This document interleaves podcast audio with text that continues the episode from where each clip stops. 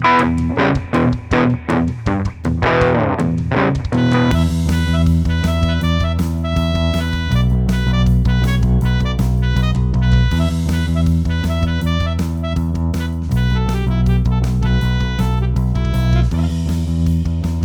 episode of Fusion and Hockey Podcast is sponsored by Sanborn's Boys. This new sports novel by Benji Mellers is available on Amazon. Order your copy of Sanborn's Boys today. This is not the this is not the ideal circumstances to be recording under because the Canada Russia World Junior game starts in about an hour 15 minutes and the Canadians will play later tonight after five days off. So all the big stuff's just about to happen. But with the holidays, uh, I'll be out tomorrow. Taisei is going out later this afternoon. So this is this is the best we could do in terms of recording the hour.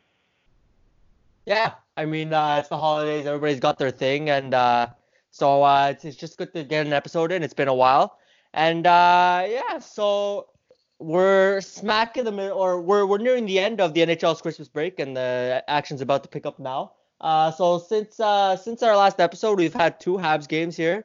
They wrapped up their West Coast trip. They played against the Oilers and against the Jets, and they they, they came out with the one one one and one.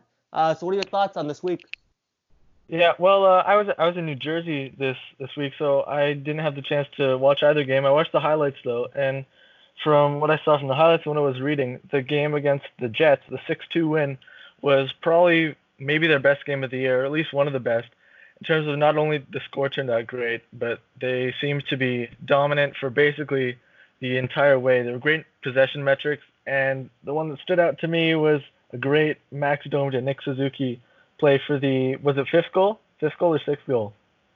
Yeah, it was the fifth goal there, and uh, Okay. yeah, I mean they were absolutely clicking. Uh, so I mean we've seen this with we've seen this uh, trend in their recent play. You know they've really picked it up, and uh, so yeah, it was a, it was really truly a dominant win. And against a quality opponent like Winnipeg, I mean they're no team to blink at, and uh, they really they really they really dominated the play. I mean look, from the get go, uh, it seemed that they they didn't have much of a they just in all three phases of play, even in the defensive zone, uh, they pulled, they came out and uh, they really dominated the Jets there. Uh, but unfortunately, we came out of the game with some bad news.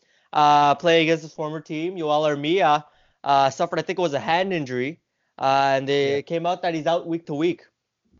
Uh, after after on the last show, we we praised him so much, and now because he's been a really important part of the team for for the whole season, playing a lot in the top six. He's been on pace for a career year, scoring a t- scoring a ton of goals. So that that's a that's a big loss for for Montreal for the coming weeks. Yeah, absolutely. I mean, uh, it's really unfortunate, and uh, we've seen a bunch of other injury news come out recently. Now, uh, so it's it's. I mean, so uh, Drouin, uh, his, his projected window is eight weeks. He'll still out for uh, they say until the end of January possibly. Uh, that's what Claude Julien said. Uh, and unfortunately, uh, Paul Byron, who got injured uh, almost exactly a month ago, and he was projected to be out four weeks, and it's been four weeks and uh, they say he suffered a setback in his uh, knee injury. So uh, it's very unfortunate. And uh, I mean, look, the Habs have made it through the last month. Uh, even like after the losing streak, they've managed to really pull together. But you know, you really like to see these guys come back sooner than later. Yeah, well, uh, there, was, there was some positive news on the on the injury front. Victor Mete came back for the the Jets game on Monday, and they had him play on the third pair with Cale Fleury, and I love that. I think it's I think it's great because with how well Ben Chiarot's been doing on the top pair with Shea Weber and Brett Kulak and Jeff Petry also have a great chemistry. So to have Victor Mete, who who might be the best left defenseman on the Canadians, get to play in somewhat uh, sheltered competition with Cale Fleury, I think that could be an excellent bottom pair if uh, if they keep those pairings together for the time being. Yeah, absolutely. I mean, uh, for years we talked about how uh, the defense has been a bit of a problem. Uh, but this year, I mean, look, we talked about it, uh, you know, a couple weeks ago when we were discussing possible trade possibilities with Shane Gostisbehere. But even now, I mean, even without the guy, uh, look, the depth is really going. And you got six bona fide NHLers. All of them belong in the NHL. Uh, none of them are scrubs at all. Uh, and uh, yeah, no, this defense is really clicking. And uh, I'm a big fan. And they're they're clicking on offense too. hmm And uh, Jesperi Kotkaniemi is also going to be back in the lineup tonight for an extremely important game against the Tampa Bay Lightning. Uh, I think what the what's happening is Nick Suzuki is moving back to the wing, and Kotkaniemi will be playing third line center. I'm not sure how I, how I feel about Suzuki moving off the center. I wouldn't have minded minded to see Kotkaniemi on the left wing. I think we've talked about that before. But uh, yeah, tonight's game against the Lightning is going to be, and tomorrow against the Panthers too. Those two divisional games with teams that Montreal's really fighting fighting against in the thick of the, the playoff race in the Atlantic Division. So at the end of the year, these two games this weekend might turn out to, uh, when we look back on it, might have been really pivotal. Yeah, absolutely. I mean, these games are huge. It's an absolute dogfight. Uh, we'll talk about the standings later, and uh, the Maple Leafs are really going at it right now with Sheldon Keefe.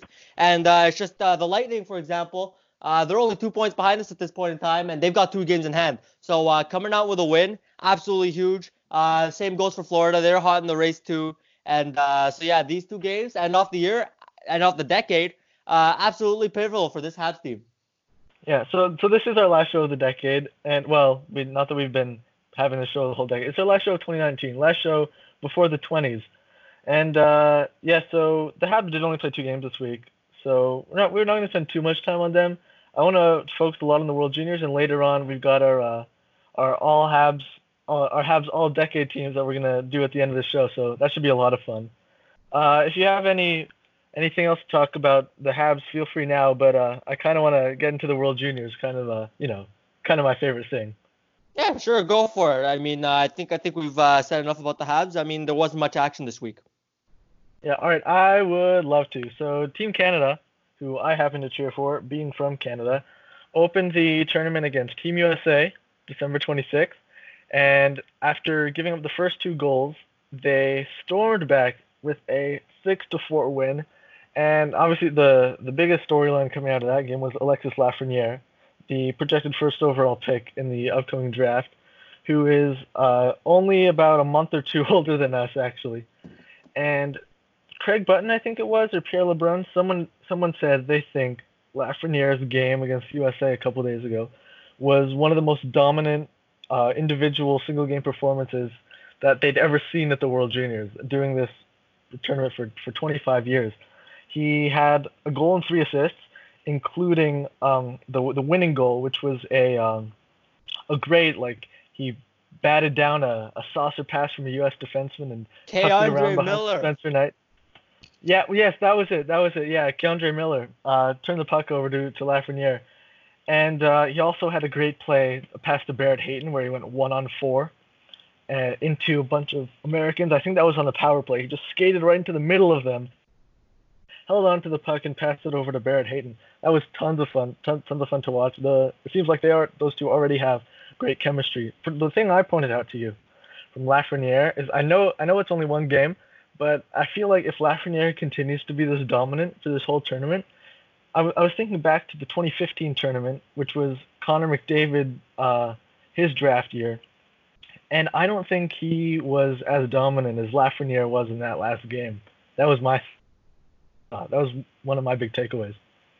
Yeah, I mean, uh, it was absolutely bonkers. Obviously, I don't have the experience of watching the World Juniors uh, like Craig Button, uh, but absolutely, this guy was absolutely flying out there. Uh, and uh, you know, recently we've heard rumors, you know, maybe Quinton Byfield his draft stock is rising, and maybe maybe there's a bit of a challenge up for the number one overall pick when it comes to draft time. But this guy, he absolutely stole the spotlight against the USA. And uh, I mean, you talk about comparisons to McDavid's performance in his World Junior Championship. Uh, absolutely, if he keeps it up. I mean, this was absolutely spectacular. Uh, Lafreniere, who is absolutely the best player on the ice, uh, and, and, showed on the stat sheet, but also showed on the eye test as well. Uh, and so uh, I'm, I'm, excited to see what he has to offer. And uh, if he really keeps it up, he can really I mean, looking at the other teams uh, and how they've been performing in the tournament so far, I think he could maybe bring them to the final and perhaps even a gold medal. Just Lafreniere. Yeah, I hope so. Another thing, uh, we were talking about the goaltending being such a big wild card for Team Canada. I was, even though he gave up four goals, I was pretty impressed with Nico Daws in the in the first game, which was a player I hadn't heard of until about a month ago. And I feel like um, like it's kind of like I felt when Cayden Primeau was called up. Like I wasn't too sure about him, but from watching him, he kind of seemed like he had good poise. He, he was very very calm, good good technique, and I feel like I'm pretty sure he's playing again today. And I think there shouldn't really be that much that much debate anymore. I think Nico Daws should be the the guy for Canada, in my opinion. Because I really like the way he played. Yeah, I think he uh, I think he held his own out there. I mean, look, it still remains to be seen. if he if he blows against Russia, obviously you gotta start rethinking it. But if he can if he can keep it up like this, hold his own. I mean, look, he wasn't anything spectacular against the U.S., but he definitely, I mean, he he held the fort. Obviously, he got those four goals, but uh, I don't know. I think I agree with you. He looked solid, and uh, if he can keep it up, I think you're right, and uh, he'll be the starting goaltender going forward for this team. And uh, so looking on the other side, I mean, uh, Spencer Knight, he looked pretty disappointed there, uh, despite his high uh, as a high high ranking as a blue chip prospect. Yeah, yeah. Well, the entirety of Team USA after a great first period was kind of uh, a letdown. Like going into the tournament, I thought they were the favorite, and a lot of people agreed with me. But I think what really uh, did them in was at the coach Scott Sandelin. Kind of like the uh, the lineup was released before the game, and it had a lot of people scratching their heads. Like uh, for instance, Cole Caufield, who we we both love, one of my favorite players of all time, even though he's never played an NHL game. Maybe I'm exaggerating a little bit. He was listed on a line with John Beecher and Jack Drury, which are they're, they're fine prospects. Uh, they they were both uh, Beecher was a late first rounder, Drury was a second rounder, but they aren't really projected to be offensive stars like like Caufield is. So, and Caufield has shown like when you put him with a great playma- playmaker like Jack Hughes last year and Alex Turcotte this year with Wisconsin, he kind of needs that to thrive. And Caufield shouldn't be shouldn't be blamed for that. I mean, Ovechkin's been playing with one of Backstrom or Kuznetsov his whole career. But I feel like when you have so much talent on the team, like Alex Turcotte is on the team, and for some reason he was listed as third line left winger, and Trevor Zegras barely played at all against Germany. I think he had like he only played five minutes during the, the first two periods, and he still somehow ended up with four assists. And Arthur Kaliyev, who, who actually scored against Canada, was listed as the 13th forward. The the deployment the, the deployment on this team for Team USA was was pretty pretty head scratch made me scratch my head. I don't I think you would probably agree with me on that. And not to mention uh, Cam York was a recent first round pick of the Flyers. Uh, was listed as the seventh defenseman on the team and barely played at all, which was was a lot of people found that one weird too. Yeah, Absolutely, I agree. Uh, it was very bizarre in my opinion, not just pretty head scratching. I think that's an understatement uh, of yours there because uh, look, I don't know uh, what what the Sandelin's guy's doing. Uh, I mean, look, we could talk about uh, the U.S. second game uh, against Germany. I mean, I know Germany is they have a historically strong team for them, but they're no uh, they're no equivalent to the U.S. and they only the U.S. only managed uh, to scratch out a 4-3 win in a game where Germany was winning one nothing, three two. They they see they had leads for significant portions of the game. Uh, and so, 6-3. Oh right, six three. But yeah. right, but uh, still, I mean, Germany should have no business leading in a game against the USA. Uh, when the USA, you talk about how they were the favorites. They're head, they're hands down uh, the best team on paper, and you got to think, what is this Sandelin guy doing in terms of talent management? Uh, you're talking about uh, just two guys in particular. I mean, Caufield and uh, Turcotte he's mismanaged them both. Uh, Turcotte, he's put in a bottom six role. Caufield, he's put with a couple of scrubs, if you ask me, uh, relative to the other talent on the team. And uh, I mean, these both of these guys play for Wisconsin, so I don't know. They already had, they've already established chemistry. Uh, I don't see how you put these. I don't see how you don't put these guys to, to these two guys together, uh, because they're absolutely talented and they uh, they deserve to be in a top six role prominently. And uh, I mean, they just both of these guys. Uh, haven't looked themselves, especially Caufield. He didn't look great against Canada uh, because they just haven't been put with the right players. Uh, and so you got to really put it to question. I mean, if the U.S. falls out uh, in the playoff rounds, I mean, you really got to look at Sandelin uh, and, and his deployment. I think his his couch, his seat is absolutely on fire if they don't make it to the final, let alone win the gold medal game. If I were a fan of Team USA, one combination I would love I would love to see Cole Caufield play with Trevor Zegras because I think that's the a classic playmaker goal scorer setup. Trevor Zegras was probably looked at as the best playmaker in this this uh, most recent draft, maybe just after Jack Hughes. Uh, I thought he was gonna had a really good chance of being a top five pick. He ended up falling to the Ducks at number nine, which they uh, they were ecstatic about. And I think him and Cole Caufield together would be a, a very deadly combination. Uh, yeah, you were talking about Germany a, a second ago. Actually, I watched their game this morning against the Czechs, and they actually they upset the Czechs. They beat them four to three. But honestly, looking at it in uh, in hindsight, I don't think it was that much of an upset. I think Germany this year, on paper, is actually at least as good as the Czechs, if not better. They've got Moritz Seider is the captain, who was the recent sixth overall pick of the Red Wings, playing playing a lot on, on the blue line. And they've got recent first rounder Dominik Bokk, who scored two goals today, and Tim Stützle, I think that's it, Stützle, who is a likely top 10 pick in the upcoming draft, and uh, JJ Peterka, who might also be a first rounder this upcoming draft, driving the offense for them. And they looked great. They were they were better than the Czechs all for almost the whole game. Yeah, I mean, we talked about it last week in our preview how uh, we both like Germany and the the talent that they present.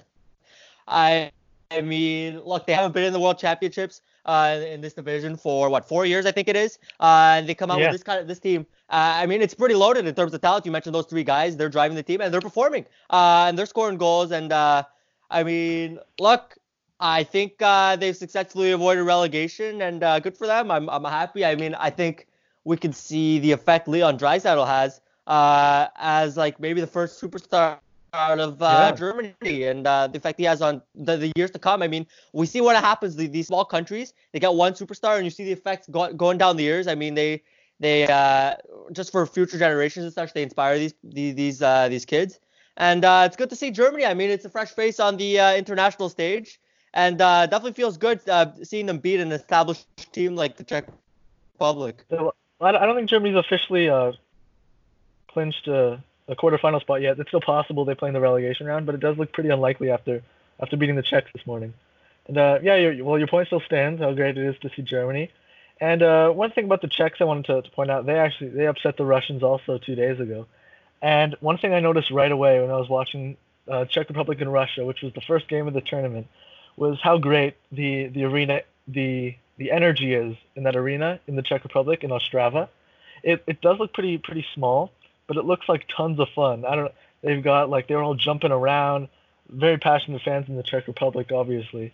And uh, I don't know if you how close how closely you were paying attention, but the song they play whenever whenever there's a penalty for either team, it's uh it sounds like a like a music box nursery rhyme sort of thing, like a like like in a cartoon or something, a character character slips on a banana peel. Oopsie daisy! Like kind of sounds like that kind of thing. Like like there's like a I don't know. Sounds like Temple Block sort of thing. It's hilarious. I love it so much. Oh, I haven't actually noticed that. Uh, so I'll have to watch. I'll have to watch out for that with Canada and Russia this today, later today. But uh, uh I mean, I've I've noticed the fan presence too. I mean, look, the Czech Republic. Uh, it is a hockey nation, and uh, the fans sound rabid. Uh, to be totally honest, and uh, I mean, it's great. You you hate the, I mean, these kids. Uh, it's probably the biggest stage they've played on their entire lives. Uh, most of them haven't played in the NHL yet, and uh, to have them in an atmosphere like this in the arena, I think it's absolutely fantastic. Uh huh. Yeah. And uh, the one, thing about the the Czechs that uh, was pretty disappointing in the not even a minute into their first game, Jakub Lauko, who is a Bruins prospect who's had his third World Juniors, and this is the last one he's eligible eligible for got into a, a collision with a Russian player, and he hurt his knee, and now he's out of the tournament. So that was pretty that was pretty disappointing to see. And uh, another specific player I wanted to point out that the Czechs were playing against that game on Russia, Yaroslav Askarov, who was the, the goalie, 17 years old, talked about all the talk about oh possible top 10 pick in the upcoming draft. He kind of for all the hype, I think more than Spencer Knight, he kind of looked out of place he looked shaky. They were talking on the, the broadcast I was walk, watching that he looked like his his angles were a bit off. He gave up a few weak goals, and they ended up uh, taking him out for the third period. I'm not sure if he's even going to be playing at all for the rest of the tournament. Wow. Okay, I, I totally missed that bit on Askar, Askarov. Uh, I didn't know he was pulled out for the third period. I mean, that's pretty big. We've talked over and over against uh, about the importance of uh, goaltending in this tournament, and if uh, Askarov can't get it going, I mean, that's a big concern for Russia. We talked about how they lost to the Czech Republic. If uh, if they lose to the if they lose to Canada and they proceed uh, and they keep going like this, I mean, I think we talk about potentially, you know, maybe even missing the playoffs, playing in the relegation game. Uh, as crazy as that seems, uh, because they haven't won a game yet. And uh, yeah, I mean, look, they have only uh, played one game. Yeah, that's true. But uh, they're they're in our division, the the division of death, so to speak. Uh, where look, we, we all the teams are all pretty good, pretty damn good. And then you have Canada, U.S., and Russia on the same division. Now, uh, yeah, I mean, it just remains to be seen. Maybe it's just nerves. Uh, we see that a lot uh, in this tournament. I think I think Canada experienced a bit, a bit of that uh, in the first period where they didn't look too great against the U.S., but then they stormed back. Good for them. Uh, but yeah, maybe it's nerves. Maybe maybe something's wrong with Askarov. I don't know. I guess it's uh, it remains to be seen. We'll just we'll keep an eye on that situation because uh, a guy uh, as high as caliber as Askarov, uh, maybe we'll see his draft stock fall come June uh, if this if, if, if he really can't pick it up uh, in in this tournament. Yeah. So I, I gotta say after after the first two and a bit days of this tournament, uh, I'm feeling probably more confident about Team Canada than I was going into with the U.S.'s uh, uh, strange deployment and Russian Russia losing to the Czech Republic. I'm feeling pretty confident in them, but there is one red flag about this team that, that's kind of a bit concerning. I don't think you know what I'm going to say, but so when they scored their first goal, uh, I didn't realize I wasn't listening closely enough to what the goal song was going to be. And so I said, all right, if they score again, I'm going to listen closer. And then they scored the second goal, and I completely forgot. I didn't notice. And then the third goal, and the same thing. And I, I still haven't even heard the goal song. I know what it is because I read it. It's Let Me Clear My Throat by, I don't even remember who. I think it's some famous song. And to be totally honest, the fact that I'm unfamiliar with the goal song and also probably don't like it that much to even hear it when it comes on is a little bit concerning for me. I'm not going to lie, especially after the Hey Baby song Hey Baby was such a such a big part of the team that won gold in 2018. And then next year, Don't Stop the Party was kind of a, a big disappointment. The goal song is extremely important to me. Is it now? Uh, well, uh, look, for me, uh, I mean, I don't really follow the music scene, the pop music scene nowadays. Uh, so it just seems when when it comes to these kind of things, uh, unless it's an absolute classic like Hey Baby, uh, I don't seem to recognize any of the songs anyways. Uh, so, you know, to me, I've gotten over the goal song, but uh, I mean, I'm sorry, what was the title of the song again? Let Me Clear My Throat. Uh, okay, that's a pretty good, that's a, that's a pretty uh, interesting title there. Let Me Clear My Throat. Okay, I'll, I'll, keep an eye on it uh, and ear out for it today. Uh, and let's see if it's a banger because, uh, look, if it's any good, uh, I think your point is moot. And uh, I mean, you say you haven't heard the, heard the song yet. I think it's worth to hear. It's worth a listen. And uh, back to Canada being, uh, you see, you see Canada in a better light with uh, their opponents struggling recently. Absolutely, I agree. Uh, top two opponents, uh, the U.S. and Russia, in my opinion. Uh, both of them have looked very, very shaky when it comes to the first two days of the tournament, first two, three days of the tournament. and so, yeah, absolutely, I could see Canada taking it all the way. and I don't see any absolute behemoths uh, there are abs- obstacles in their path. As I saw the U.S., I thought the I thought the U.S. was absolutely unbeatable coming into this tournament. Uh, to be totally honest with you, and the fact that you know Canada seemed to do pretty uh, quick work of them, uh, it's got me very optimistic about this team. Yeah, USA on the other hand did pick a great goal song in my opinion though. So that's one thing they do have going for them. They're playing "Shout" by by the Isley Brothers. You know, you know, do you know that song? Do you at least know that song? It's from the '60s. No. I do not know oh, you song. know you want to shout, da da da da da da, shout, da da da da da da, shout. That one you must have heard it before at some point. No, Whatever. absolutely not. It rings negative two bells in my mind. Uh, so look, I just have to keep an eye out for these goal songs. Hey, hey, hey, hey, that one. Yeah, you know it. Uh, No, I absolutely don't. And uh, so I guess I'll just have to educate myself. Uh, I probably seem like an absolute idiot right now. Um, okay, okay. Uh, yeah. yeah, probably. All right. Yeah, uh, probably. last. Uh, I want to shout out last- somebody real quick. Wait, before that, before that, I know okay, that one. okay. Last note on the World. Uh, Team Sweden extended their round robin win streak to an incredible 49 games uh, in incredible fashion. They were down late to the Finns 2 to 1. Uh, Samuel Fagemo scored with about five minutes left to tie the game, and then Alexander Holtz scored the winning goal for Sweden with four seconds left in overtime to keep the streak alive. And on their upcoming opponents for the round robin, uh, Switzerland, Kazakhstan, Slovakia, it's looking pretty good that they're going to be extending it to 52 and the streak will live another year. And I think it's it's just crazy that because it's not as if well obviously Sweden's one of the greatest hockey countries in the world. They're definitely not head and shoulders above Finland, Canada, USA, Russia, any of those teams. And the fact that year after year after year they beat at least one of them consistently in the round robin. It's I know everyone's talking about it all the time, but I think it's really hard to acknowledge how amazing that is. So I just wanted to mention that, point that out. Props to Team Sweden. Good work. Yeah, absolutely. And uh, my shout out that I wanted to do actually related to this game. Uh, you talked about the two goals by Fagemo and Holtz. Uh, my shout out wants to go to the the, the third goal. Uh, the first one of the Swedes, uh, Nils Hoglander. He did the the, the Michigan goal, so Oh. to speak. Uh, uh, absolute, and it was crazy. I mean, how the how's the goalie supposed to stop that? Uh, it was absolutely, uh, it was beautiful. Uh, to be totally honest, I watched that goal about 20 times in a row. Uh, and uh, just I was just so impressed by. Look, he was coming around the net uh, with some speed, and in just one fluid motion, he gets it on the stick and absolutely snipes the top shelf on the goalie. Yeah, I love those. Whatever, tons of different names. The lacrosse goal, the Michigan goal, the Svechnikov. Some people calling it the Hoglander now. There have been a couple rumblings that maybe it's like, maybe they're gonna have some sort of rule where you can't do it. I think that's a bad idea. Even though it has been pointed out that it might not be the safest for for goalies with the the stick flying right near their mask.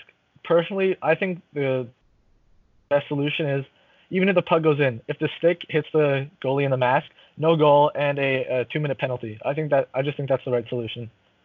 Yeah, absolutely, I agree. And uh, I think the the wrong idea uh, would be to outlaw this uh, this this move. I mean, it's Oh, yeah. it's it's great for the fans. Uh, everybody loves it. It looks fantastic. And uh, I agree with you on that count in terms of solutions uh, to potential injury risk. Uh, if you slash the goal, you get a penalty, two minutes for slashing, goaltender interference, whatever it is. Uh, and, and you know that that gets the players uh, to, to, to be mindful of that uh, of of hitting the goalie. But uh, look, I mean, we see it come out this year. Svechnikov he scored a couple of those, and uh, look, I, I love this move personally, uh, and it's and it's just a, a great combination of skill, hand-eye coordination, whatever it is, agility, and uh, yeah, I'm excited to see it in the future. Maybe we'll see more and more of it going down the line. Yeah. All right. So uh, a minute ago, when you said you wanted to shout someone out, I assumed you were talking about somebody besides Nils Hoglander. Uh, so that, that that'll be our second shout out of the episode. Uh, so Christmas Day at 7:20 p.m. p.m. Anthony Beauvillier of the New York Islanders uh, sent out a tweet that reads, "Hi at Anna Kendrick 47." And yeah, this kind of blew up. It was pretty hilarious, actually. All the replies of people trying to, to shine Anthony Beauvillier in a in a good light in front of An- Anna Kendrick as he as he shot his shot, as they say. One of the replies here, Anthony, thank you so much for helping my elderly parents bring their groceries in, then cooking them dinner. Seriously, bro, you didn't have to do that. You are the best, and so on and so forth, just like that. For uh, there are many many replies to uh, to this tweet of all the definitely true stories of Anthony Beauvillier doing great things. Uh, absolutely. I mean, I thought it was absolutely hilarious. Uh, I think it was somebody commented, you know, uh, Anthony Beauvillier. Uh, there are hundreds of stories of him uh, donating his kidneys uh, just in this tw- Twitter thread alone. Uh, and uh, yeah, I it, it's just uh, a great Twitter moment there. And uh, I think uh, Anna Kendrick herself uh, replied uh, in the comment section, if I'm not mistaken. Yeah, she did. I was just about to, to read. This was actually this is about a day, a full day later. Uh, she said, "These replies have been my entertainment for the last two days. Thank you all for regaling me with the true tales of this man's heroism." And then and then people replied to Anna Kendrick with like, uh, "So is that a yes?" Stuff like that. Marry him. Yeah. Let's go. Let's go. Uh, yeah. yeah, this is this is on Christmas. So uh, Anthony Beauvillier was probably watching that that new Christmas movie on Disney Plus, uh, starring Anna Kendrick, Noel. That, that's my theory as to Yeah. as to why he tweeted Anna Kendrick on Christmas Day. Yep. That's Yeah, a pretty so good theory. Uh, yeah, shoot your shot, Tony Beauvillier. Yeah, good way to uh yeah to spend your spend your Christmas break. So uh we are almost half an hour in now. We're gonna do our uh our weekly standings checkup now instead of at the end of the episode because we got some uh some fun decade recap stuff to do at the end of the show.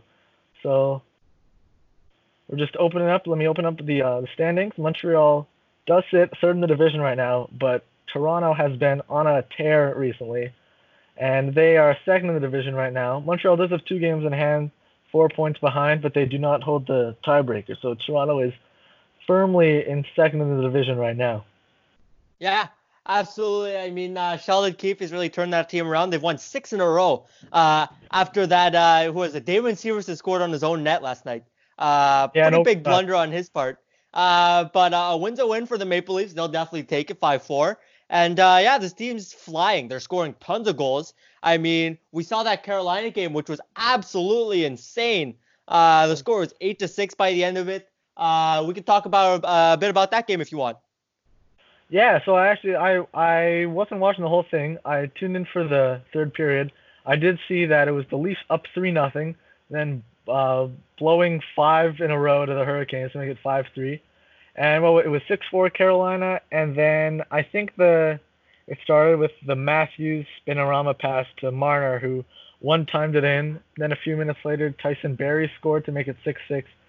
The Hurricanes called a timeout to you know try to calm the storm a bit, six six tie. But then like you know ten seconds later, Mitch Marner scored for the the Leafs to take a lead. It was a crazy game to head into the Christmas break on. I think that was the 23rd.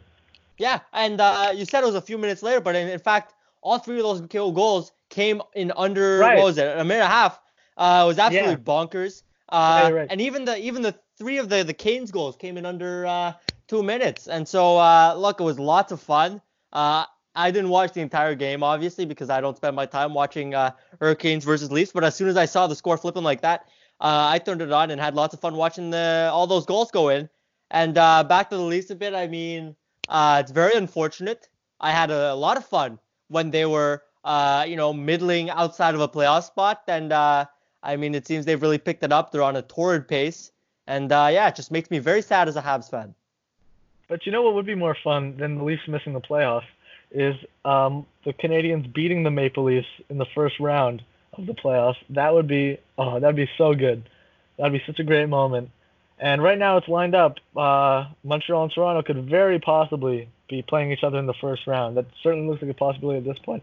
And it definitely hasn't happened in our lifetime. I think might not even happen since like the like 1979 or something like that. I know it's been a very long time. Yeah, uh, I am so excited for uh, the Habs Leafs uh, playoff round when it happens. Uh, hopefully it happens this year. But uh, look, I've been absolutely itching for uh, a matchup between these two teams because I absolutely despise the Maple Leafs. And so, you know, losing to them would be ex- extremely painful. But just the possibility of knocking them out in the first round again, seeing them lose in the first round to the Bruins for a couple couple years in a row, then the Habs, that would absolutely make my year. and so, yeah, uh, you mentioned how this matchup hasn't occurred in who knows how many years, and so uh, yeah, we're definitely due for a Habs Leafs matchup. Uh, looking elsewhere in the standings, uh, let's see, let's see. I mean, the Sharks. One thing I did uh, notice. Yeah. Oh wow, the Sharks are last in the West. That is, I, but I, well, can we get to that in a second? Because I was just going to point out, I didn't realize how far ahead the Blues have shot ahead of the Avalanche at the top of the Central. Last time I remember they were just neck and neck, like a week ago, uh, and now the Blues are. Though the Avalanche have a game in hand, the Blues have 56 points. The Avalanche is 49. So I guess the Blues have been on quite the tear. Maybe the Avalanche have been slumping a little bit. Uh, looks like yes. So the Blues have won seven games in a row. So so that'll definitely do it. That'll that'll definitely cement your cushion. Yeah, uh, they've been absolutely torrid. Uh, look, this Blues team, I had not gonna lie, I had my doubts coming into the season whether they could replicate their performance after winning the cup last year. Uh, it seems they absolutely can because uh, seven wins in a row, as you mentioned, and uh, look, they they won in overtime again. And uh, who was it that scored the goal? They they had this guy who's been scoring uh, uh, an insane amount of overtime goals. Let me just pull that up. But uh, I don't know. I've heard about that. Yeah, but uh, yeah, just the Blues. I mean, seven wins in a row. Uh, good for them. And uh, yeah, I think yeah, it's David Perron. David Perron has yeah. been scoring uh, an obscene amount of goals in overtime. I think he's having, uh, I think he's having a career year in general. David Perron. He's like yeah. I think he's the Blues leading scorer this year. Mm-hmm, good sure. for him. His first I mean, with the Blues. Yeah, out of nowhere, and uh, yeah, good for them. So the Sharks, last in the West now, after it looked like maybe they'd be scraping their way back into the playoff conversation. No, not at all. The Sharks are in last place in the Western Conference, third last in the NHL, and they do not own their own first round pick. They're 1 7 and 2 in their last 10 games. Ottawa has their first rounder, and Ottawa is also uh, sixth last in the NHL right now. So, two very high picks in the best draft in a very long time is definitely uh, in the in the works for the for the Senators. Yeah, uh, as uh, a Sens hater, just almost as much as I am a Leafs hater, uh, it totally bums me out to see the Sharks this bad. I mean, uh, also just uh, just from a Sharks, uh, like just watching the Sharks in general. I mean, this team is supposed to be what, uh, you know, this is supposed to be like the last year of their cup window, uh, and they absolutely can't pull together because uh, the goaltending is absolute hot garbage. And they're one seven and two in their last ten, so they have one win in ten games. They've lost four in a row. Uh, Bobby Boughner uh, ripped his team effort last night hmm. uh, after they lost uh, again, uh, and they absolutely blew it, I believe. Uh, and so, yeah, the coaching team didn't help. I think we could have seen this one coming uh, because Peter DeBoer is a very good coach, and uh, Bob Boughner, I don't know about that. Uh, so yeah, looks like uh, I, I think uh, can we call it a wrap on the the Sharks season here? Uh, are we throwing in the towel?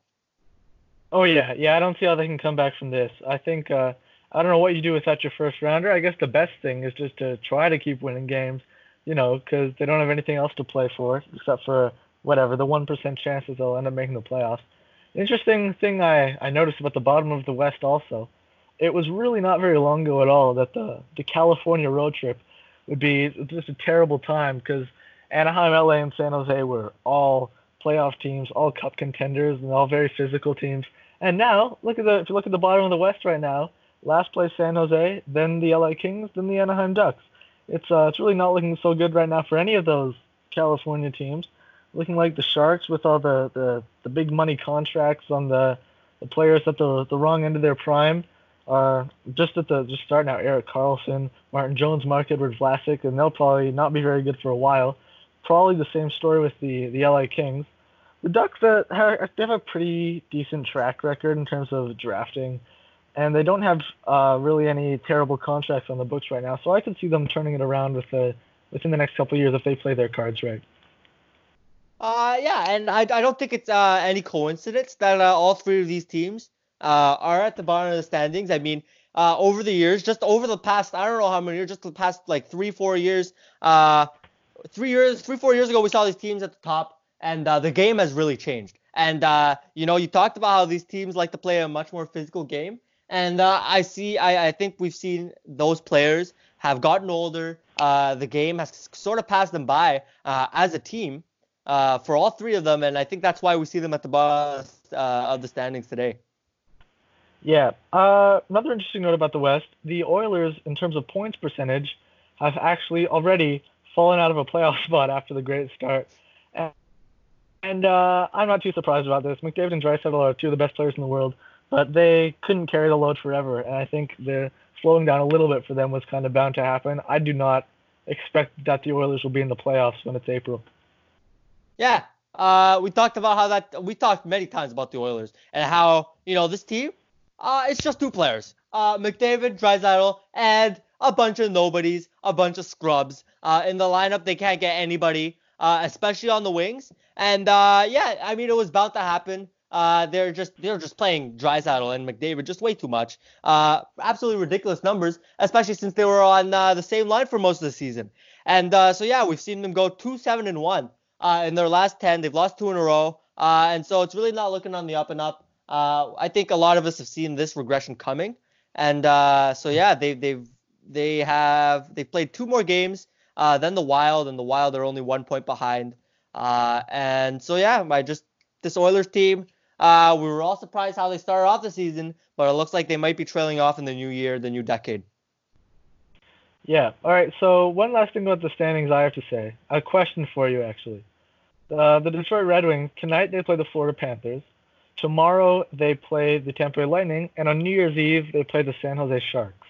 Right now, in 38 games, they have nine wins. do they or do they or do they not go into 2020 with a double-digit number in the win column? Uh, no, absolutely not. I mean, well, maybe they do, but uh, I don't see how in any situation I can uh, bet or you know, make a guess uh, or, you know, take my chances on the Red Wings. Uh, this team that can't score goals but can somehow manage to beat the Habs. But still, they, they're not playing the Habs this week. Uh, and so that's why I'm relatively confident in saying that uh, they'll enter the uh, new year uh, with a single digits in the win column. What about you? What do you think? Uh, here I say I'm going out on a limb. I'm going to say they beat the Sharks on New Year's Eve. They're doing it at the last second Okay. possible.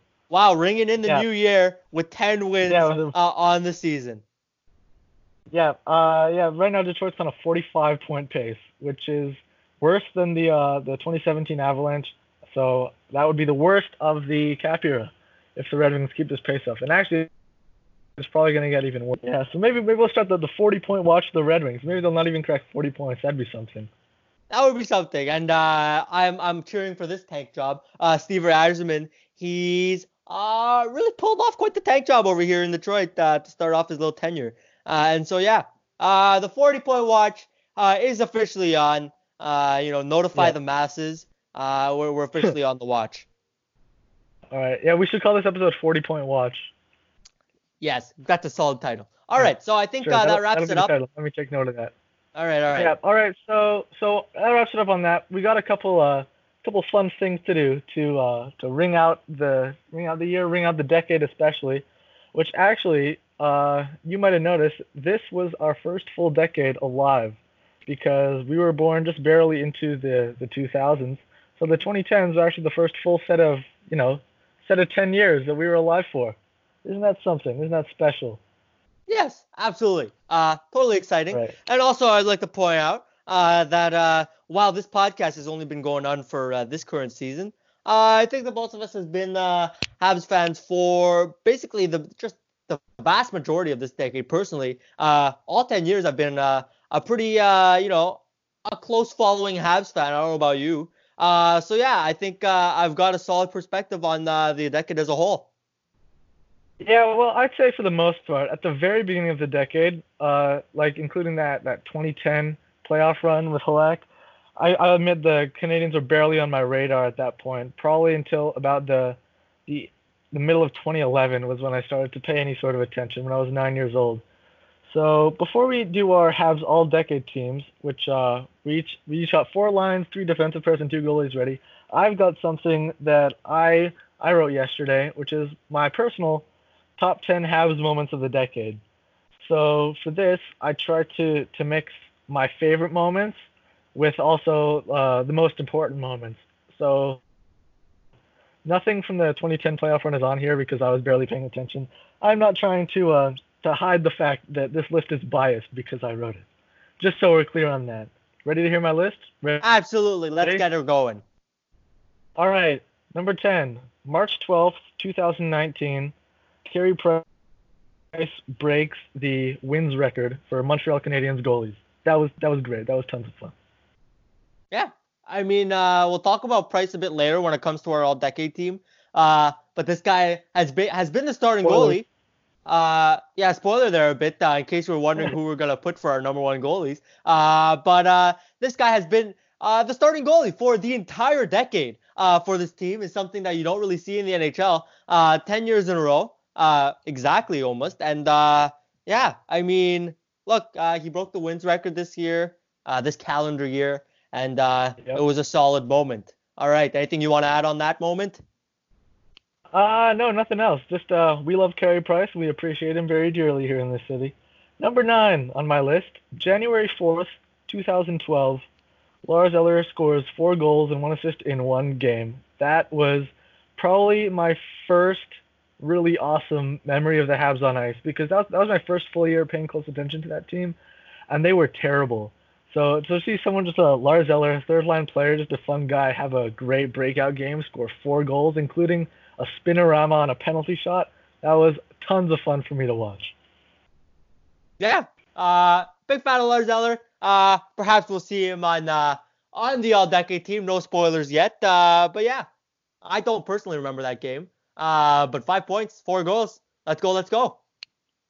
Yeah, I remember that game. Uh, that was that was tons of fun for me. I miss Lars Eller. Glad he's got a got a Stanley Cup ring. Good for Lars.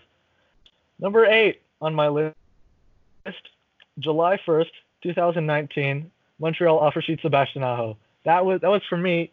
Uh, that moment for me was pretty much 10 seconds of panic because obviously you, you see offer sheets so so rarely in the NHL. And this year was the year there was some stuff might happen.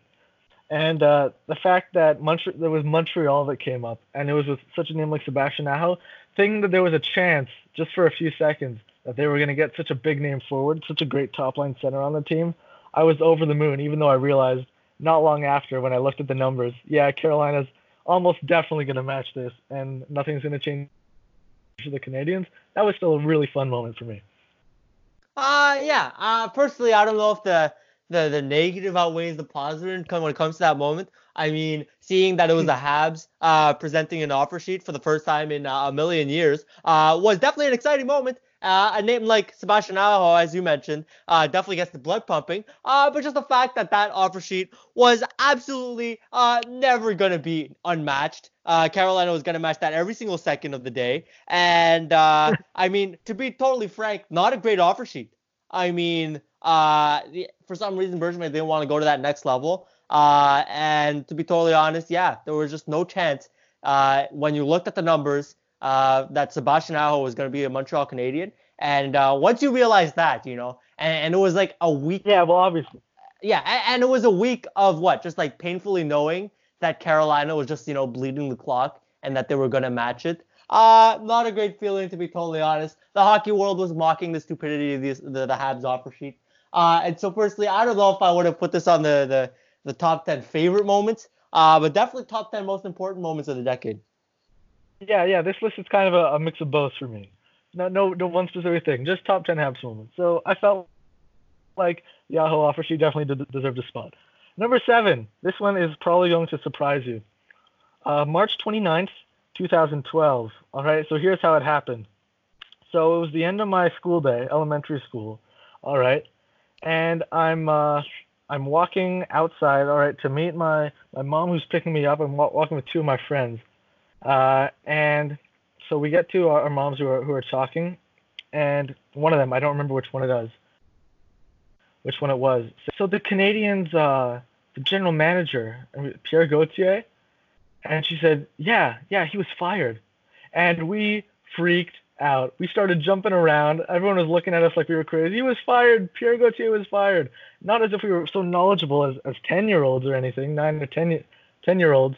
But we're just hearing like, oh, the Canadiens were terrible this year, and they need to to make a change. Oh, it's probably the the guy who makes the trades. Yeah, yeah, yeah. Pierre Gauthier. Yeah, he needs to be. Yeah, fire him.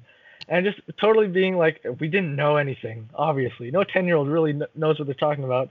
But just the the childlike joy of, of this man losing his job. I was a memory I'll always I'll never forget that one. Yeah, uh, so yeah. I don't know if you have any memory of that. Uh, personally, I don't. I don't. Uh, I, I, I only watched the games. I didn't actually follow the management. Uh, maybe as close as you did as a ten year old. Uh, but uh, Pierre Gauthier. Uh, I guess you weren't a big fan of him, and uh, was it was uh it was Marc Bergevin who came right after, right? Yeah, just uh, about about a month later, Bergevin was hired, and I, I didn't know who, I had no idea who Bergevin was, so it was oh they they found someone. They I guess I hope he's okay. I hope he's good. Little did I know he would totally shape the decade to come. Oh well, funny how that works. All right, number six is actually uh, the second on ice moment to show up on the list. Number six from March 15th, 2014, Montreal's crazy comeback against the Ottawa Senators. They were they're down 4-1 with about three and a half minutes left. They scored. They scored again. Then with 0.3 seconds left, David tied, ties the game, and Francis Bouillon wins in an overtime. That was tons of fun. What a, a crazy comeback! They were talking about it for a week afterwards, and uh, yeah, such a great on ice moment for me. Do you have any memory of that game? Yeah, I remember that game. Uh, notably because it was against uh, my hated Senators, uh, and so you know, seeing uh, uh, such a huge comeback in such a short span of time at the end of the game. Definitely one of my favorite games as a Habs fan. You know, just it's the kind of game that you dream of. You know, like you're down 4-1, uh, less than there's about six minutes left in the game, and you manage to, you know, tie it up, and then uh, Frankie Bouillon uh, wins it in overtime. Uh, absolutely beautiful game. I agree with you on this count because, uh, yeah, absolutely fantastic game. Yeah. All right. Number number five on the list. Valentine's Day 2017. Michel Therrien fired, Claude Julien hired, all in one press release. That was done. You, you can talk about it first if you want. Yeah, sure. I mean, uh, I mean, look, well, I'm gonna throw a little spoiler here. I'm gonna throw in a little twist to our all-decade team. Uh, I'm gonna make you name a coach. So I'll give you a minute to think about that for your all-decade coach. But uh, oh, you did? Yeah, I did. Uh, might as well just throw in a little twist there. Uh, but uh, yeah, uh, Michel Therrien. Uh, I think he was the head of the team for about four or five years, whatever it was. Uh, and uh, to be totally frank, uh, I did not like this coach. Uh, he played a very boring style of hockey, and uh, apparently the players didn't like him at all either. That's what's come out recently uh, after he's left. Uh, and so, uh, yeah, uh, and we hired a stud, uh, Claude Julien, who had recently been fired uh, from the Boston Bruins in favor of Bruce Cassidy, uh, and uh, picked him up. You know, good French Canadian uh, dude. Uh, he already he's already coached the franchise earlier, a bunch of years earlier. It seems to be uh, a trend within the Habs organization. Uh, everybody gets a second run through if you're French Canadian. Uh, but uh, yeah, I mean, this guy had a proven track, uh, proven track record. Is a very good coach for the Bruins, and uh, you know, looking down the line in retrospect, uh, you gotta wonder how much time he's got left. To be totally honest, because he hasn't made the playoffs in three years. I mean, he he's had the team playing well recently, but uh, I don't know. Uh, maybe something to watch uh, in the new decade if the Habs don't manage to make the playoffs in the next uh, few years. Uh, maybe we'll be seeing uh, another double pre- double coach press uh, release in the near future. What are your thoughts on this this Yeah. number five on the list? So, uh, yeah, so, well, on, uh, well, see, when Therrien was with the team, I didn't really hate him as much as a lot of other fans did because, well, along with the fact that I was, what, like 12 years old when he was fired, when he was hired, not even 12, actually, and uh, they had just sucked. And then Therrien comes on board, Bergevin comes on board, and they when they win the division, they don't do well in the playoffs. So, hey, this is a massive step forward. And the next year they make it all the way to the third round. The next year they finished second place in the the entire league in the regular season. So he definitely he had a he had a I, I kind of supported him actually at that point. But by the time uh, they fired him, actually, I don't know if you remember this. On the day they fired him, they were first place in the division in uh, in the 16-17 season, and they were on such a such a terrible streak. I don't think it was that long. It was just several games in a row of some of the some of the worst hockey the Canadiens had played. And Bergevin Bergevin said uh, when he hired Julien, yeah, they really needed a new voice. That was that's what I remember from that. They need a new voice. So when when it was kind of like in the days leading up to it, there were a lot of rumblings. Yeah, Therrien is probably doesn't have so much longer here. I kind of had mixed feelings about it, but as soon as it happened, and I found out who they got, Claude Julien, a great coach with a pretty good pedigree, I was I was very pleased with it. And uh, Julien actually they did make the playoffs that year. They won the division that year. They lost to the Rangers in six games, and Julien hasn't been back to the, to the playoffs since.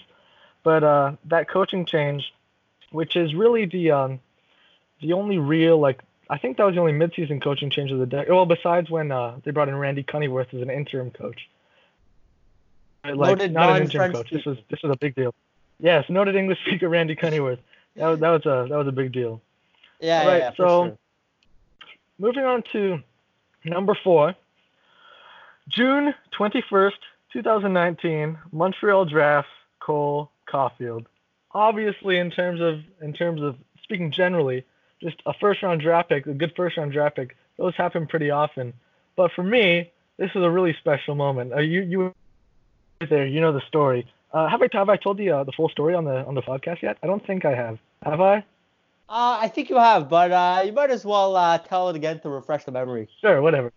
I'll tell it again. So we were uh, June 21st this year, about six months ago, was the day of our, our prom, our high school, and it was also the day of the draft.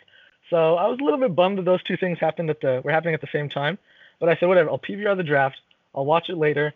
And on our our Facebook group of our whole grade that morning, I said, all right. I realize some of you might be uh might be whatever uh ping, going along with the draft on your phone or something. I'm PVRing it. If you want to talk about it, please make sure I'm not within earshot.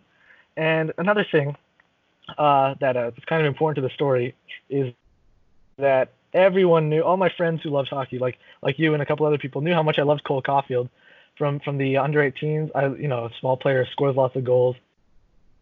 I kind of, and I told everyone, oh, it was so great for the Canadiens to get this guy. But after the under 18s, where he like tied or broke Ovechkin's goal scoring record, yeah, there's no way they're getting him. He's going in the top 10. He's probably going to like Buffalo or Edmonton or something. And then when when they drafted him, I didn't know.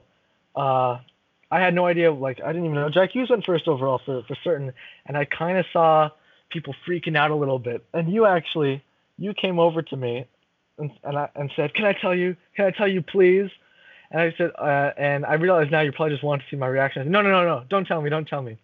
And I said, and I was thinking, all right, there's still a couple more hours left in the night. Taisei's obviously really excited about something. It's probably something to do with the Canadiens pick. And why would he be this excited about it if it weren't Cole Caufield? So about 10 seconds later, I go up to you and I say, is it Caufield? And you say, yes. And we start running around and screaming, even crazier than, than I was when Pierre Gauthier was fired when I was 10 years old. And the te- some of the teachers out there were looking at us like we were crazy. We were, wow, wow. That was because usually when you watch the draft, if I had been watching that live, it would have been something like, all right, here comes the 11th pick. Uh, it's probably to be Caufield. It's not Caufield. Here comes the next pick. Oh, it's probably going to Caufield. It's not Caufield. And it kind of like it builds up, you know, like like a crescendo kind of. And when it gets to when it got to 14th, and you think the Flyers are to take him, but they don't. They take Cam York, and you go crazy. All right, Montreal. Montreal's up. They better take him. They better take him. And then they do. It would have been kind of like a, like you know, like a narrative structure where it gets more intense as it goes on. But what I experienced was something that I wouldn't have experienced otherwise, which was just like a total flatline, and then one bang, one moment where you find out, wow, they actually got Cole Caufield. It was, that was a really big moment for me, really special, and also that uh, that it happened at prom, very special day, very special day. Anything yeah. to add to that? Absolutely. I mean, uh, firstly, I'm surprised that this moment isn't higher uh, on your list, given that you're uh, given your aforementioned bias uh, when it comes to uh, hmm. ranking these moments. Uh, because uh, personally, this is one of my uh, maybe top three moments uh, as a Habs fan. Uh, given the context uh, and everything associated with that moment, and just the fact that you know Cole Caufield, absolute stud, uh, absolute steal at number 15. Uh, yeah, just an extremely exciting moment uh, as a Habs fan. And uh, yeah, I'm just glad that uh, the scouting staff had the balls to go and get the small uh, goal scorer from the U.S. national development team. Yeah. All right. Uh, yeah. So that's that. I I could have put that a little bit higher, but I felt like, eh, it's a draft pick. You know, you know, reserve the big stuff for the big stuff. Number three, April 6, 2019, Ryan Poehling's NHL debut. Also, which happened to coincide with Bob Cole's uh, final game. That was uh, that was great. That was that was lots of fun. Do you want to talk about it first? Yeah, sure. I mean, uh, I do believe it was Ryan Poehling's first game in the NHL, uh, his debut, yep. and uh, he just uh, was against the Maple Leafs too, no less. Uh, and I mean, first of all, just against the Maple Leafs, if you score four goals against the Maple Leafs, already, hmm. absolutely, uh, I'm an absolute huge fan. Now, uh, I mean, Ryan Poehling, we'd seen this guy come up from the system. I think we drafted him in 2017 or 2016 yep. uh, in the first round. 2017 in the first round. Uh, and we heard the hype, you know. Uh, we heard he was progressing very well and that the Habs got an absolute player in Poehling. And uh, yeah, last game of the season, I mean, the Habs had just been eliminated from the playoffs. And, uh, you know, and, and it was it was just a great, I mean, we it was a great just way to cap off the season. Uh, we talked about uh, how Poehling might not have played uh, if the Habs, if there were playoff implications to this game, uh, but there weren't, and it just yeah. happened to be that uh, this guy he just lit it up. He looked absolutely fantastic. And uh, yeah, you mentioned it's Bob Cole's last game. Uh, so it's not just a Habs moment. It's also just a hockey moment uh, for an absolute legend like Bob Cole. And to see a guy in his uh, NHL debut uh, for the Habs play against the Maple Leafs, uh, the classic rivalry, just an absolute special moment to see him score four goals. I think one thing that made it maybe even more special was that the the report on Poehling were was like, oh, he's not exactly going to be an offensive dynamo, like a like you know a star forward type. He's probably more like a, maybe a, a poor man's Jordan Staal is the projection for his career, and he was playing on the fourth line. You, you, you said if there were if there were playoff implications, he almost definitely wouldn't have played because he was he was scratched for the two games before that. So all right, no playoffs. We finished ninth in the East. Let's give Poehling a, a chance to see what he can do. He played on the, the fourth line with Nick Deslauriers and Jordan Weal, I think, were his line mates, at least to start the game. And yeah, a hat trick and the winner in the shootout. A very, very memorable debut for for uh, for Ryan Poehling. He was the NHL's all-time leader in points per game for the duration of the summer. That must have been lots of fun for him. And uh, yeah, that's that's uh that's that on number three. And move on to number two on the list. Uh, May 14th, 2014. Uh, Montreal Boston game seven round two. Montreal wins three to one. This was my favorite game as a Montreal Canadian so far. Uh, yeah, probably it, was it was close between between this and the the Poehling, but I figured Game Seven has to take the cake. I love Game Sevens so much in general. Uh, Montreal only had two Game Sevens this decade, both against Boston. They lost. Oh no, no, they had they had two in 2010. Never, sorry. See, there's my my wasn't paying attention in 2010 bias showing again. Yeah, they beat Washington and Pittsburgh in 2010, both in Game Sevens. In 2011, they lost to the Bruins in Game Seven in the first round. 2014 was the first one where I was really paying attention that they won. And I don't know if you remember, Boston was the, the Cup favorite that year. They just won the President's Trophy. You know, the Bergeron, Marchand, David Krejci, Milan Lucic. Jarome Iginla was on that team. Loui Eriksson was still good. Zdeno Chara was one of the best defensemen in the league. Tuukka Rask won the Vezina that year. And Montreal finished like third in the division or something.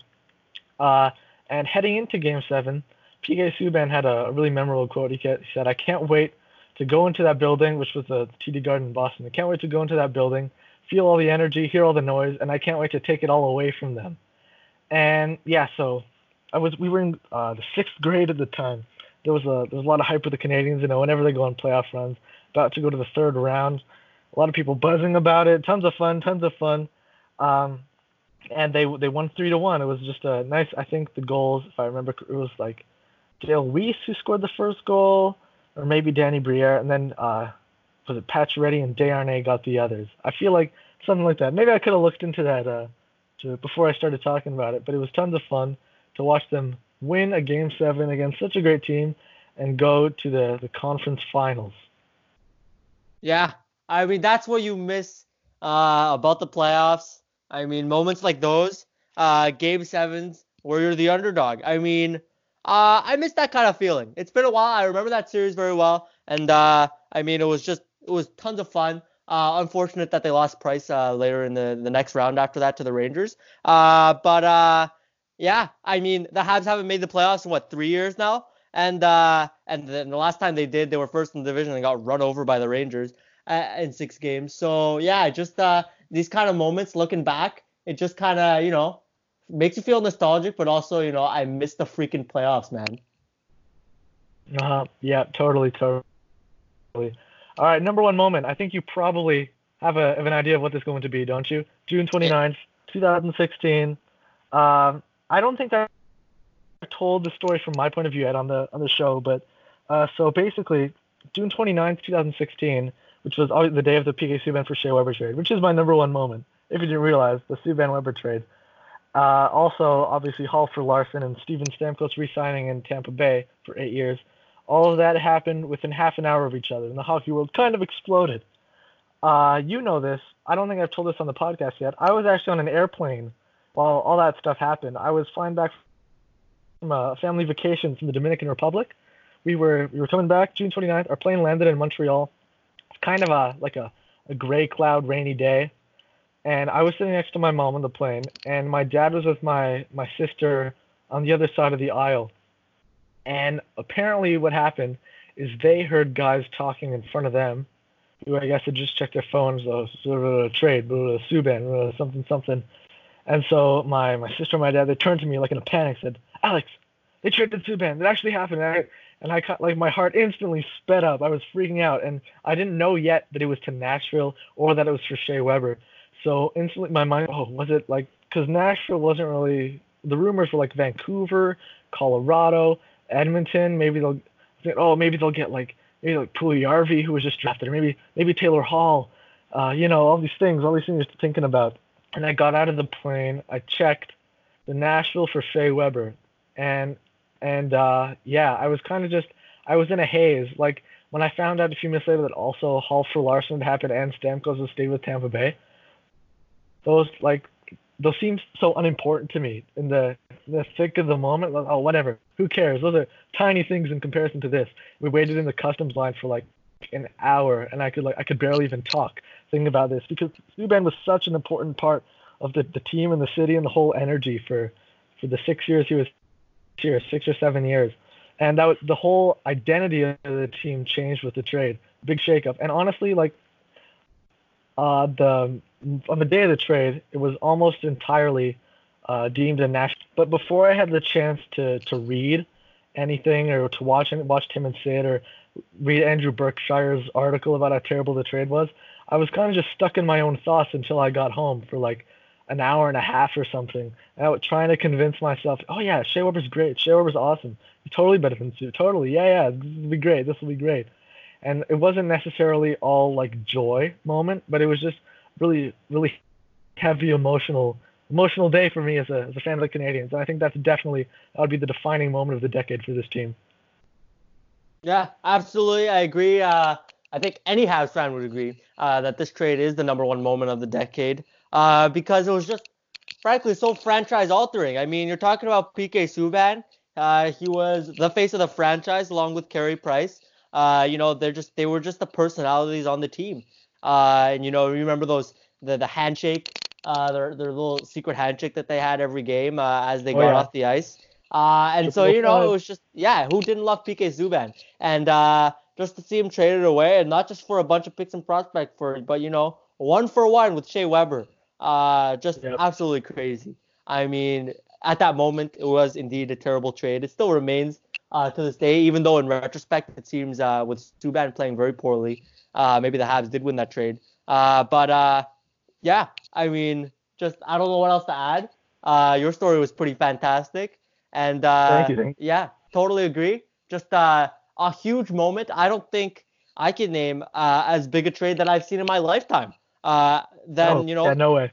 Subban for uh, Subban for Weber. I mean, eh, just the next one, I, I just off the top of my head would probably be Halak for for Eller, and uh, I think it was a second or whatever it was uh, after the 2010 yeah. season. But that doesn't even come close. This was just nope. it was just enormous, enormous. I feel I want I feel like I should mention the the last cut from this list was when I was sitting on the toilet seat when you notified me that Montreal traded Mikhail Sergachev for Jonathan Drouin. It's another fun fun trade story. I was uh I was doing my business while when I learned about that. Thought I'd mention that. Thought I'd bring that up. yeah, an, an honorable uh, mention, and uh, yeah, honorable mention. Pretty big trade in itself. Uh, yeah. So uh, right now it is 12:48 p.m. Team Canada starts playing Russia in about 12 minutes is when it's scheduled to start. So let's uh, let's start going on our all-decade teams. We've got four lines, three defensive pairs, two goalies each, and uh, you've also added a, a coach to, to, the team, so I've done that too. Uh, I guess we'll, we'll, start with the first line. I have a feeling we have the same ones. Mine is left wing Max Pacioretty, center Thomas Plekanec, right wing Brendan Gallagher. How about you? Yeah, that's three for three on that one. Uh, we got the same first line. Yep, nothing much to say about Pacioretty was uh, very underappreciated his entire time here. I think he scored 30 goals consistently. Uh, he was a captain for a little while. He was great. He only had that one bad year right before he was traded, and we got a great return for him. I feel like he was probably the most underappreciated Canadiens player of this past decade. Yeah, I'd agree with you on that front. I mean, uh, in his time here, he was much much maligned by uh, much of the fan base, you know, uh, and uh, he was the captain uh, for for I think it was a season or two uh, of the team. I mean, Max Pacioretty was an absolute stud, and uh, he's tearing it up this year. I'd love to see it for him. Unfortunately, it's with the Vegas Golden Knights. I hate that hmm. team. Uh, but yeah, just uh, I agree with that. Uh, moving on to the center position. no, he was Thomas the captain for like four yeah. years. Oh, four years. Okay. Yeah, it was a while. All right, even more underrated than I first thought. I mean, three or four. Not okay, sure. but that's a significant chunk. I mean, Max Pacioretty, uh, he was locker room leader, uh, goal scoring leader as well. And uh, yeah, I missed the guy. Oh yeah, yeah. All right. And now uh, Plekanec was uh, kind of. I think we can agree that he would have probably been better suited to a second line position for most of his career. But for basically all of his career until the very end, he was the best center on the Canadiens for for the entire almost the entire decade. Actually, him and uh, David Desharnais were the the two guys down the middle that that, that played. Hugh Plekanec was a great two-way center, and uh, yeah, it sucked to see him in the Leafs for for a couple months. That was really weird. But Plekanec is definitely the most important centerman for the 2010s. For yeah, I, I mean he stuck with the team for so goddamn long, and uh, you know him and his turtleneck. Uh, just just basically he was a presence up until recently. You know, uh, in my life as a Habs fan for basically the entire the entirety of my fanhood.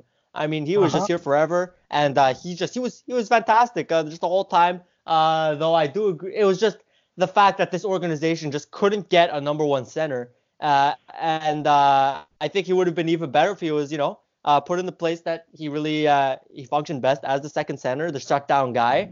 And uh, but yeah, even even though he might have been a he might have been punching a bit uh, above his pay grade, he was still absolutely fantastic, and uh, he earned a spot on the first line on our all-decade team. Oh yeah, and Brendan Gallagher on the right wing. He uh yeah he was a rookie in 2012-13, and he was a finalist for the Calder Trophy one of the most underrated forwards in the league right now, I would say. I think he's going to score 30 goals now for like the third year in a row, on pace for another career year. Uh, achieves all that despite his size. He's fantastic, leader on this team, and he probably will be, hopefully, well into the next decade as well. Yeah, he's just been fantastic throughout. Came in as a rookie. Uh, you know, you, you gotta love those, you know, those homegrown players. We don't have much of those in Montreal. Uh, maybe we will in the coming years. Uh, but uh, you know, just the last few years have been, uh, you know, pretty tough in terms of being a Habs fan. You know, not much, you know, long, deep playoff runs. But uh, Gallagher has definitely been a constant. I mean, yeah, he's just, he's just, he's so lovable uh, as a Habs fan. And if you're a fan of any other team, he's absolutely hateable. Uh, and oh, yeah. uh, you just, you, you, he's just, you know, the heart and soul of this team. You know, you love to see the grit, but he's not, you know, he's not slow by any means. He can score. You know, he gets in the dirty areas. What's, you know, he's got the skill.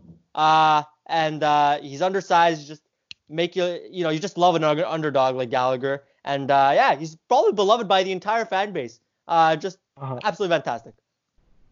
I think the second line is probably where we're gonna start having some some disagreements because it kind of gets a little muddly after those three. Uh, I'll go first, and then you can say yours. My left wing, Alex Galchenyuk. Center, Phillip Danault. Right wing, Brian Gionta. Uh, actually, we went two for three on that one. Uh, I got Danault and Gionta uh, as my center and right winger. However, uh, on the left wing, I put Jonathan Drouin. Wow. All right. Yeah, Drouin after uh, well, he's only been here for a couple years and kind of disappointed in the at least the first two.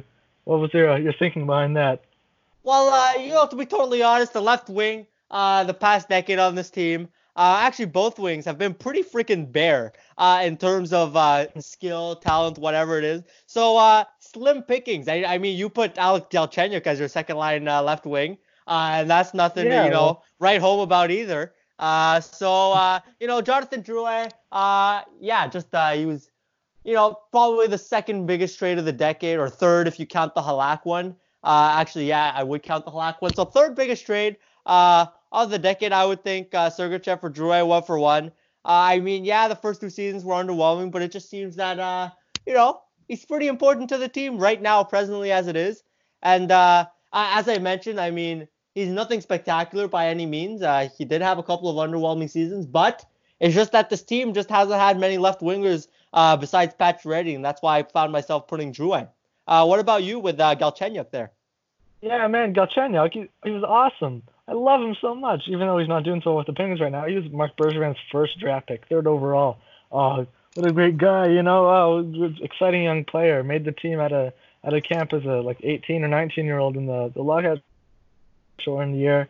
Uh, he was so so much fun to watch when he was at a, at his best. He scored 30 goals one year. He was on a crazy hot streak for for six years. He was kind of a mainstay in the the top six. As for more than half the decade, he was kind of like, all right, yeah, Galch, if he can only get going, you know, he'll be a star. Which uh, so I guess as a whole, his uh, the way it ended with Galchenyuk was a little bit disappointing. But I feel like because of how long he was here and that exciting 30 goal season and all the the hope that kind of surrounded him for at least the early parts, I feel like he deserved a spot in the top six. Drouin though know. is on my third line. Okay. But uh, you mentioned uh, Galchenyuk a little bit disappointing. I would disagree with you on that front. I think it was very disappointing. Uh, touted as the you know third overall pick. I expected more from him, quite a bit more from him than what he supplied. Uh, you know, just he just never got it going, whether it be you know coaching or he just couldn't put it together. Uh, I personally have him on my third line. Uh, so, uh, but yeah, I just I just found that he was just a bit too disappointing for a second line uh, role there on my team. All right. Well, I've got Drouin on my third line left wing, and at center I have the player who actually ha- holds the uh, most points for a Canadiens player this decade in one in one full season, Max Domi, who scored what was it, something like uh, 72 points last year. It was more than anyone had had the entire decade. So I feel like he certainly deserves a spot on the team, even though he didn't play here for very long. Well, hasn't played here for very long. I mean, and on my right wing on my third line, I have somebody who is one of my very favorite Canadiens players of this decade, even though he was only on the team for one year, and that's Alex Radulov. Yeah. Uh, for yeah, we. I mean, uh, okay. So first of all, we have Radulov, uh, both on the right wing. Uh, let's talk about him for a bit. I mean, yeah, he was only here for one year. We signed him uh, out of Russia for uh, after you know he went to the KHL for a bit, and yep. extremely exciting. I mean, he was he was kind of the star that we were always missing. I mean, this guy oh, yeah. absolutely lit it up, and we all remember that goal in the, in the playoffs against the Rangers that one year where uh, you know uh-huh. he just what was it like? Uh, was it an overtime goal? Oh, or maybe it was to tie the game. An overtime. Okay, I think yeah. His was the overtime goal. All right. Well, uh, it was overtime goal. Yeah, he was just being hauled down uh, in the slot, and he managed to like he had one hand on a stick or something like that. He managed to poke it around the goalie, uh, Henrik Lundqvist. And uh, yeah, one of I'm I'm personally surprised you didn't add that to your top ten moments, uh, because uh, that was certainly one of my favorites. Because uh, yeah, you know, just Alex Radulov. Uh, I I mean he's he was only here for one season, but he just he made such a mark, and uh, very sad to see him go so to Dallas. To and uh, yep. yeah, so much fun to watch. I mean, one of the best uh, we've seen this decade, and certainly even though it's it was only one season uh, here in the spot on the first line, uh, on the third line of our of our team there. Who's else on your third line? Okay, so uh, I actually have David uh, Desharnais as my third line center. Uh, look, fair, I very fair because uh, he was just here for so long. I remember how long it was, like six, seven years. Uh, one of the favorites of uh, Michel Therrien. Uh, that probably a bit overrated uh, in terms of Therrien's view. He was a bit overplayed, uh, but he was a very solid center. He played well with the Habs, and yeah, I mean, just overall solid guy. and it just felt like he was there forever, and so that's why I think he deserves a spot on this all-decade team. And Galchenyuk's your left winger on the third line? Yeah, Galchenyuk's my third, my left wing, uh, my left winger there. All right, fourth line. I love this one. Michael Cammalleri, David Desharnais, and Erik Cole. I love. I do. I know. I acknowledge that because I know how important Mike Cammalleri was in the 2010 playoff run, even though I wasn't paying such close attention. Him and Halak were like the first two Canadiens players whose names I recognize. He was on a, a scoring tear in that playoff, I know. So that was a big part of that team. Again in 2010-11, he was great, and he was uh, traded a little bit into when I started to get really invested in 11-12. But I acknowledge that in the, the early parts of the decade, he was a very important player for this team. So I put him. I put uh, David Desharnais for all the reasons you just mentioned, and Erik Cole in the 2011-12 season. He was a, a key part of that Pacioretty, Desharnais, Erik Cole first line. That was the the only bright spot in a terrible season. I think he had like, over 60 points. He scored 30 goals for that one year. So I figured if Radulov's on the team for one year, Erik Cole probably deserves a spot too for his uh, his great year and a half.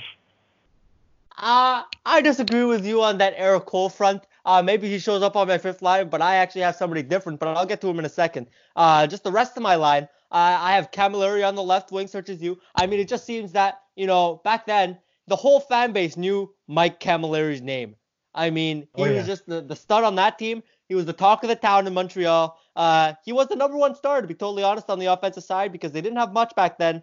And, uh, you know, Mike Cammalleri, uh, all of my siblings know his name, uh, and they're all younger than me. And that just goes to show his impact. Uh, even even if it was early in the decade, I think he left in 2012 uh, to go to the Flames. at center, a bit of a surprise pick there. I put Nick Suzuki. I know he's only Whoa. played half a season. Yeah, yeah. But uh, this guy's got me more excited than probably any other player on the team has ever had. Uh, just in terms of a prospect. I don't give a crap. All right. Look, Nick Suzuki, I love the guy. All right. I love him so much. Uh, this is not an objective list. This is definitely biased, but I'm putting Nick Suzuki fourth line center, uh, right in pen. Uh, just absolutely love the guy and uh, lots of fun to watch. I mean, he's an absolute playmaker. We've talked about him a ton this season, and uh, that just goes to show our excitement for uh, Nick Suzuki there. So a bit of a surprise pick, but uh, I'm very confident in, uh, and I, I, just can't wait to see him in the future. Now, uh, on the right wing, bit of an interesting pick I had there. Uh, he was on the team for a solid, uh, I think it was a four-year stint, uh, and then he left, and they came back for this season, though not in the NHL team, but uh, part of the Laval Rocket, fourth Oh. line right wing, Dale Weise, baby. Uh, I mean, I, I mean, maybe not the most pro- prolific scorer on the team, uh, but this guy, uh, solid grit grinder. I mean, obviously the game has passed by his style of play, but uh, I don't know. I just feel like he was a mainstay on the team for a bunch of years, uh, and happy to see him back in the organization. A familiar name, uh, Dale Weise. So uh, one guy I thought you were gonna have on your team, but didn't, and I also didn't, was uh, Lars Eller. He was my last cut. Just my my centers, Buchanan, Steno, Domi, Darnay. Couldn't find any room for him, but I feel like he definitely deserves a shout out, being such a, good third line center, or uh, sometimes moved to the wing several years there in the middle of the middle of the decade. Yeah, I mean, uh, he was my final cut as well. I actually have his name written down here, but I scratched it out in favor of Nick Suzuki. Uh, oh come on! Yeah, I know, I know. It was final cut Lars Eller. I'm sorry, Lars. Uh, definitely love the guy. I mean, uh, just we got him in for, for Halak, and then we traded him away for a couple seconds. Solid trade there. Uh, but uh, yeah, he played great while he was here, and uh, solid producer, the Danish boy. And uh, Yep. uh, so yeah, I mean, uh, just shout out to him, absolutely. All right, moving on to the defensive pairs now. Uh, Canada Rush is about to start in a few minutes, so I personally kind of want to try to, to wrap this up, but uh, we'll take our time. We'll we'll do our thorough work. Uh, my top pair is on the left, Andrei Markov. On the right, PK Subban. How about you? Yeah, uh, absolutely agree with you on that front. Uh, I don't think anybody can argue with that. I mean, Markov was uh, such a mainstay. I mean, he was here forever. Uh, kind of like Plekanec in that sort of uh, fashion. It's just, uh, Yeah. you know, he's just just such a constant presence, and he was so good. You know, just just an absolutely. He was just so smart on the ice. Uh, maybe in the later years, his uh, you know, his speed kind of left him, but still, uh, definitely a playmaker, and uh, I miss him, but uh, you know, we heard the rumblings that he wanted to come back for this season, but uh, I don't know if I'd want him on the team uh, this season per se. But uh, yeah, definitely belongs on the first pair. Yeah, and of course we talked about how important uh, PK Subban was when I did my uh, top 10 moments. Number one was uh, the Subban for Weber trade. Subban, obviously a very important part of this team for this entire stay, including a Norris Trophy. That's crazy. Uh, we forget about that sometimes. He won he won a Norris Trophy in 2013. So good. Yeah. All right. Uh, my my second pair on the left I got shot blocking wizard Josh Gorges, and on the right I've got current captain Shea Weber. Uh, I actually uh, I have a different person on the left side there. Uh, I have uh, Jeff Petry. Uh, and uh, he, he's with uh, Shea Weber, uh, and so a, cur- a couple of current members on the team. Uh, you want you want to talk about your playing- pairing? Yeah, well, first, thing- why you got Petry playing as offside? That's all right. That's all right. What was the thought process? Oh, come on. Yeah, all right. It's obviously, just I in think terms of Petry talent. would. In terms of talent, all right, that's what I went with. I, I'm aware Petry plays the right side, but still, doesn't matter to me. I think he was much more important than uh, who was he? Put Josh Gorges there. Uh, I have him on my third pair, so we'll talk about him in a bit. But uh, If, I if we yeah. went in terms of talent, my my top pair would have been Subban and Weber. I wouldn't have had Markov ahead of Weber.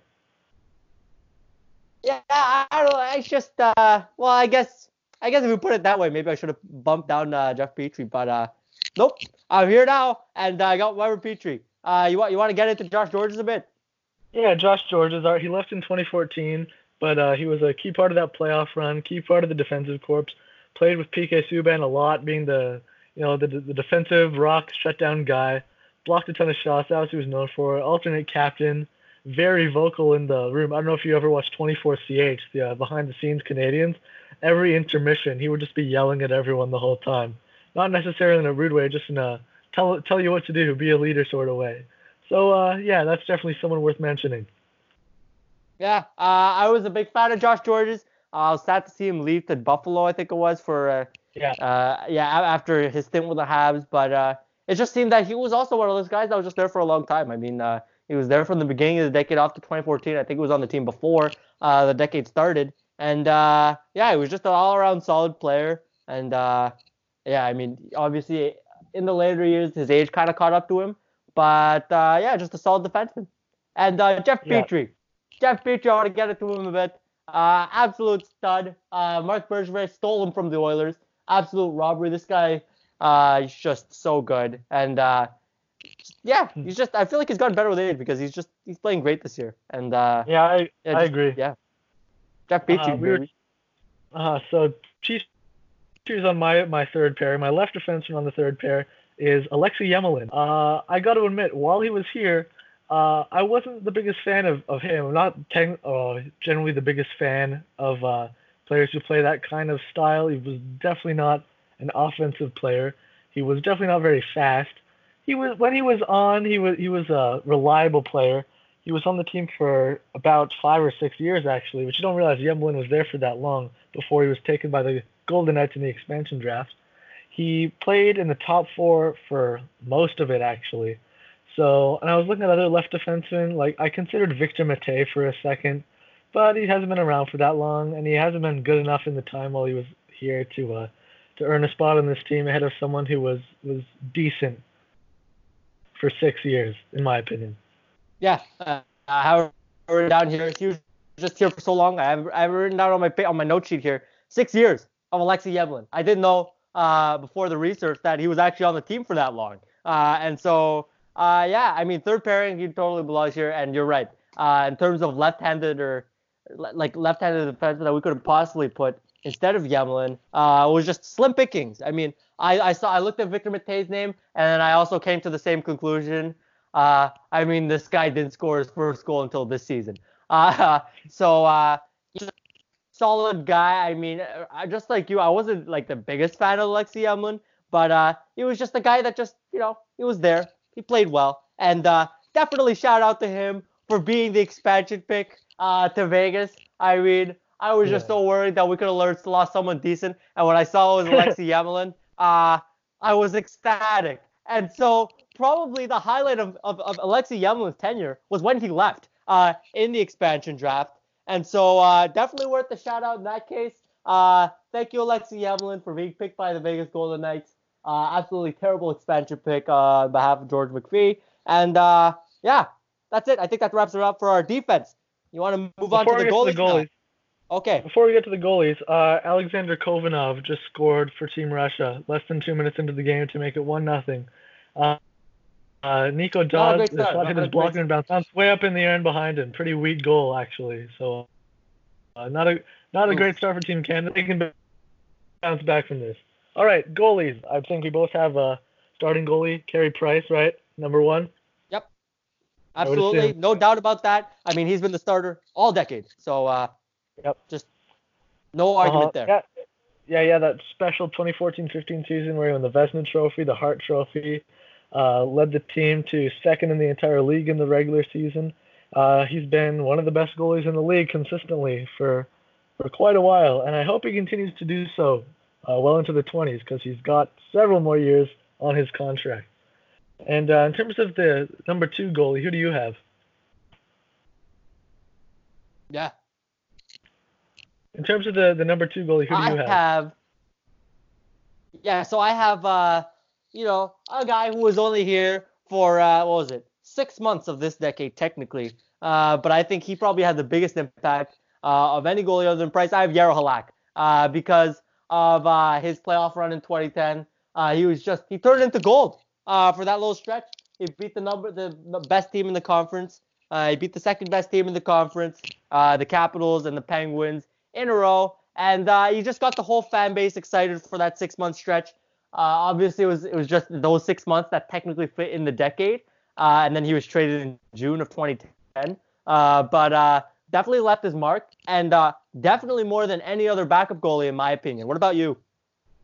Uh, I have Yarhalak too. I actually I was gonna put Peter Budaj on this team because I he was a great backup goalie for four years, and then and then I, I a little more thought. I said, yeah, well, you know, just because it was it was longer doesn't mean it was was better or bigger. So I put Halak as my number two also because even though I wasn't paying such close attention, that playoff run in 2010 was obviously a, a very big deal, and it would not have happened at all without Yaro Halak.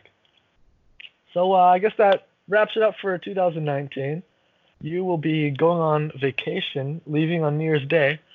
So we will most likely be back around January 8th or 9th with our next episode. So going on a bit of a break here. We won't see you until it's the 2020s and the World Juniors are over, and the Canadiens will have played lots of games Uh, happy right, so holidays, we'll have, everybody. uh, Merry Christmas. Happy New Year. Yeah, looking forward to coming back in the new decade. Uh, and uh, let's go, let's go. And uh, yeah, so happy holidays to you all. And uh, yeah, thanks for listening. Uh, it's been a it's been a great 2019 for this podcast because we got her going finally. And uh, Oh yeah. This